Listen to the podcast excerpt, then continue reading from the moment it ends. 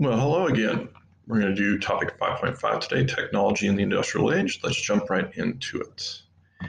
As the Industrial Revolution spread, it became increasingly important economically. The steam engine and then the internal combustion engine, powering railroads, ships, and factories, increased access to resources and increased the dis- distribution of goods those resources helped produce. The next technological wave, known as the Second Industrial Revolution, came in the late 19th and early 20th centuries and involved chemicals, steel, precision machinery, and electronics. Electrification lit the streets, and the telephone and radio made worldwide instantaneous communication a reality. So let's start with the coal revolution. The new machinery of the Industrial Revolution benefited, benefited from a new power source, which I just lost. There we go. One more mobile than the streams that had powered the first factories with water, their water power. The version of the steam engine made by James Watt in 1765 provided an inexpensive way to harness coal power to create steam, which in turn generated energy for machinery in textile factories. Within 50 years, steam was producing power for steam powered trains or locomotives, you'll hear that. Water transportation. Steamships revolutionized sailing. The use of coal made energy production mobile or mobile and dependable. Instead of being fixed in one place as a river was, coal powered steam engines could be built anywhere and could be used on ships and trains. Further, unlike the wind, engines could be turned on by people when needed and turned off when not. As a result, ocean going ships and boats on lakes were no longer dependent on winds for power. On rivers, steam powered ships were able to travel quickly upstream on rivers up to five miles an hour instead of having to sail up or be towed by people and animals along the shore. Over time, steam powered ships replaced sailing ships in worldwide travel. As a result, coaling stations, especially at critical points on trade routes such as Cape, Cape Colony in South Africa and various islands in the Pacific, became important refueling points. Boy, that sounds familiar. Remember trading post networks? This is all that this is leading to, okay? Iron, in addition to powering steam engines, coal made possible the mass production of iron. Throughout the 1700s and into the early 1800s, improved processes helped iron producers increase outputs. Cast iron was strong but brittle, making it difficult to stretch and shape. But in 1794, Englishman Henry Cort patented the process for making the less strong but more workable wrought iron. Each was a valuable component in transportation and industry, but greater improvements were still to come. All right, a second industrial revolution. In the United States, Great Britain, and Germany were key players in what is known as the Second Industrial Revolution, which occurred in the late 19th and early 20th centuries. The innovations of the First Industrial Revolution were in textiles, steam power, and iron. The developments in the Second Industrial Revolution were in steel, chemicals, precision machinery, and electronics. Okay, steel. The mass production of steel became possible with the introduction of the Bessemer process, really important, in 1856.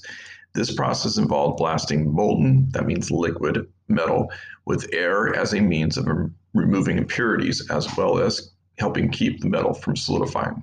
Over the years, Bessemer's innovation was refined and improved, allowing steel to become the strong and versatile backbone of the industrial society.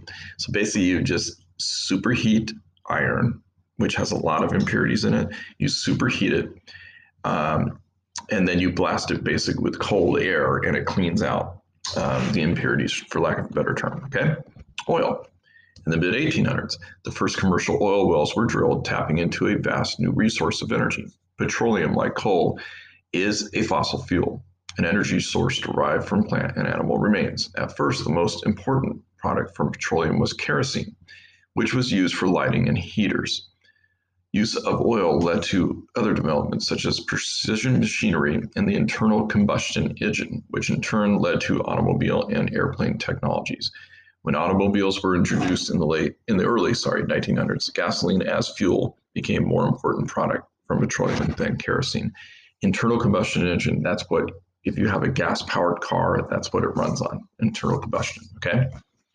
Electricity, the harnessing of electrical power had to wait for the development of an effective electrical generator. In 1882 in London, the first public power station began production. Electrification led to street lighting and electric street trains in, in the 1890s.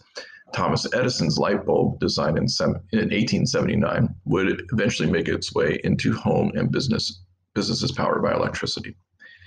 Communications. The development of electricity and electronics over the years helped lead to important developments in communication technology. Inventors have been working with the idea of transmitting sound by electrical means since the early 19th century. In 1838, Samuel Morse demonstrated the telegraph for the first time, making immediate long distance communication communication possible. Morse, you know, you do the dashes and dots, right? No talking.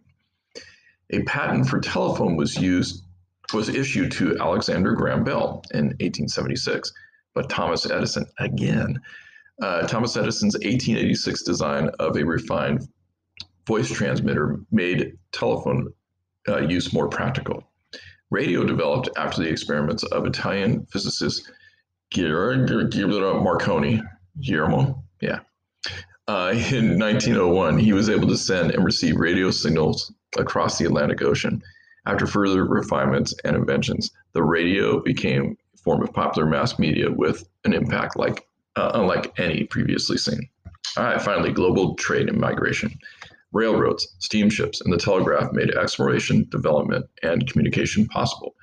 The telegraph allowed immediate communication. The construction of railroads, including the Transcontinental Railroad that connected the Atlantic and Pacific Oceans when it was completed in 1869, facilitated U.S. industrial growth.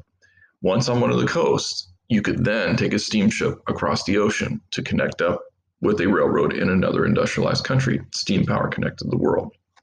So the idea is you could ride a train which is steam power to one of the coasts, and doesn't matter which ocean. You can get on the Atlantic Ocean and go over to Britain, which have railroads, or France, which have railroads, and then ride that across Europe. Or if you went the other direction, the Pacific Ocean, you could arrive in Japan um, or even Russia that had railroads. Okay. The desire for capital money available to invest in a business was a driving force domestically and abroad. Products of industrialization, such as the railroad, steamship, and the telegraph, directly linked farmers, miners, manufacturers, customers, and investors globally for the first time in history. With the development of the railroad and steamships, countries such as Great Britain, Germany, and the United States intensified industrialization, increasing the need for resources. Industrialized countries sought to protect their access to resources and markets by establishing colonies. Whereas earlier trade and migration often centered on coastal cities, railroads, steamships, and the telegraph also opened up to exploration and development in the interior regions around the globe. Access to these areas increased trade and migration.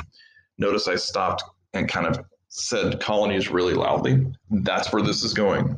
Because of industrialization, you're going to need natural resources because eventually these countries are going to start running out of them and they will start going in to Africa, especially the interior, and take that over. But that's unit six. All right, that's it for now. Make sure you're going through the questions and answering completely on the questions. Okay.